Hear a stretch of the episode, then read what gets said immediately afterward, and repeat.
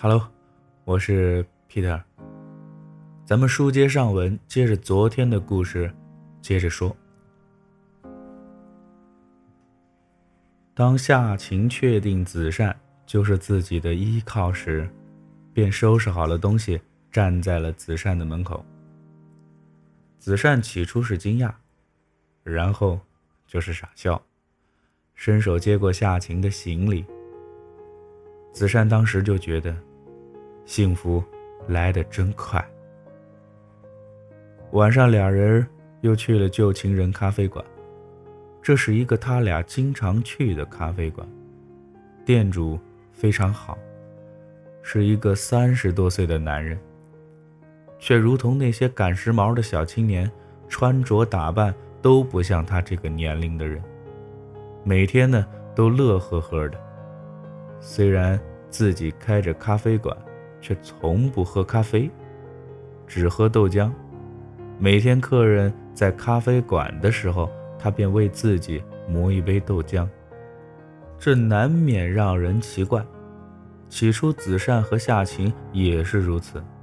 后来大家熟了，一起聊天的时候才知道，店主叫方凯。这真是一个奇怪的人，但他的人呢，真的很好。每次。都是请方子善他们喝最好的咖啡。方凯经常趁夏晴不在的时候，偷偷地问子善：“什么时候结婚呢？可得抓紧啊！多好的女孩啊！”子善也不知道如何回答，他自己知道，他依然记得那个叫刘萌的女人。虽然这么想挺犯贱的。分手的那天晚上，子善对自己这么说：“这辈子就一个人吧。”但后来遇到夏晴，他是没想到的，他自己都不知道这样的幸福到底能够维持多久，所以只是笑笑。而方凯则总是自言自语一样：“应该抓紧，应该抓紧。”方凯后来对子善说。他自己原来有一个女朋友，很不错，文静又大方，但因为方凯觉得男人过早结婚会束缚自己，便一拖再拖，直到拖的女孩实在耗不起了，便狠心的分手了。直到有一天，方凯觉得累了、倦了，想找个依靠，才发现人家已经嫁作人妇了。早已是天各一方。方凯以前很爱喝咖啡，但女朋友总劝他说应该多喝喝豆浆，养胃。从此，方凯便一滴咖啡都不喝了。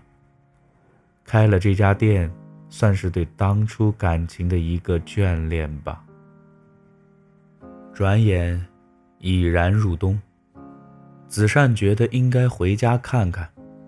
之前曾和母亲吵了一架，母亲叫子善早些回来找一个姑娘把婚给结了，但子善当时已经心灰意冷，便拒绝了母亲的要求，母子啊为此吵了一架，因为子善曾说这辈子都不打算结婚了，不知道自己会不会和夏晴结婚，但总觉得应该带回去。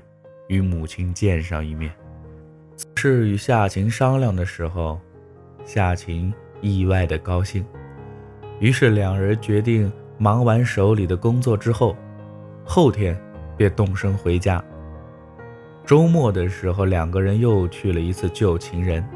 进门的时候，看见方凯正坐在角落里独自喝着豆浆，看见他们便示意让他们过来坐。子善和夏晴坐下，方凯说：“明天打算关了这个咖啡厅，去银川。”子善和夏晴同时惊讶地问：“为什么？”方凯只说了一句话：“他离婚了，在银川。”子善和夏晴心里都明白，这是最好的理由。没有什么让他留恋的了，去了也好。也许会在那个干净的地方找到他向往已久的幸福吧。子善和夏晴与方凯告别的时候，方凯趁夏晴去拦车，趴在子善的肩膀说：“夏晴可是个好女孩，好好把握吧。”子善点头。从方凯的咖啡店里出来的时候，子善突然想，以后无聊的时候，该去哪里坐坐呢？希望那个叫方凯的男人可以真的幸福。子善和夏晴下了火车，便直奔家里了。子善已经四年没有回来了，路过曾经熟悉的街边，突然有一种时光倒流的感觉。在这个小城，时间走得总是很慢。推开家门的时候，子善突然不知道如何面对母亲。母亲已经快步地迎了过来，看见子善，先是一愣。随后，便是高兴地说道：“回来就好，回来就好啊！”看见子善身后的夏晴，母亲仔细地看了看他，从表情看得出很是满意。夏晴恰到好处的言行让母亲很是欢心。子善在旁边陪笑。晚饭过后，夏晴和子善在楼下的花园散步，一起聊着子善小时候的事儿。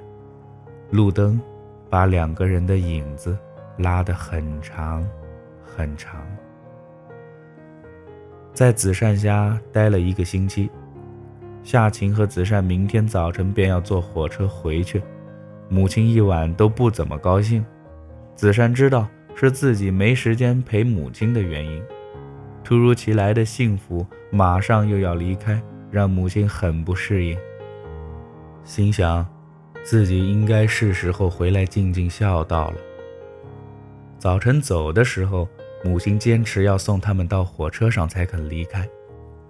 在火车开动的时候，母亲转身擦眼泪的动作，被子善看得真切，这让他的心狠狠地疼了一下。想起上车的时候，母亲偷偷对他说的话：“好好对待夏琴。”我喜欢这个孩子。母亲其实还是有话要说的，但知道子善不喜欢提那件事儿，母亲便不再说什么了。回上海之后，子善和夏晴又一次忙碌起来，忙不完的工作，忙不完的应酬。虽然子善已经是公司的经理，但需要他处理的事反而越来越多。每当路过曾经旧情人咖啡馆的时候，子善都会难过好一会儿。不知道方凯现在过得幸福吗？秋季，满街满街的黄叶。夏晴晚上对子善说：“枫叶应该红了，我们国庆的时候去看吧。就先不回伯母那里了。”子善点头。中午，子善给母亲写了一封信。晚上，两人并肩向邮局走去。夏晴高兴地问着：“写了些什么？”子善笑而不答。其实他不知道的是，在他和夏晴走后的一个星期，子善母亲就病了。为了不打扰正在事业上升时期的子善，母亲告诉家里人，谁也不许说。就在子善的信到家的那个晚上，母亲去世了。子善写给母亲信的内容是：“妈，下个月我打算和夏晴结婚。”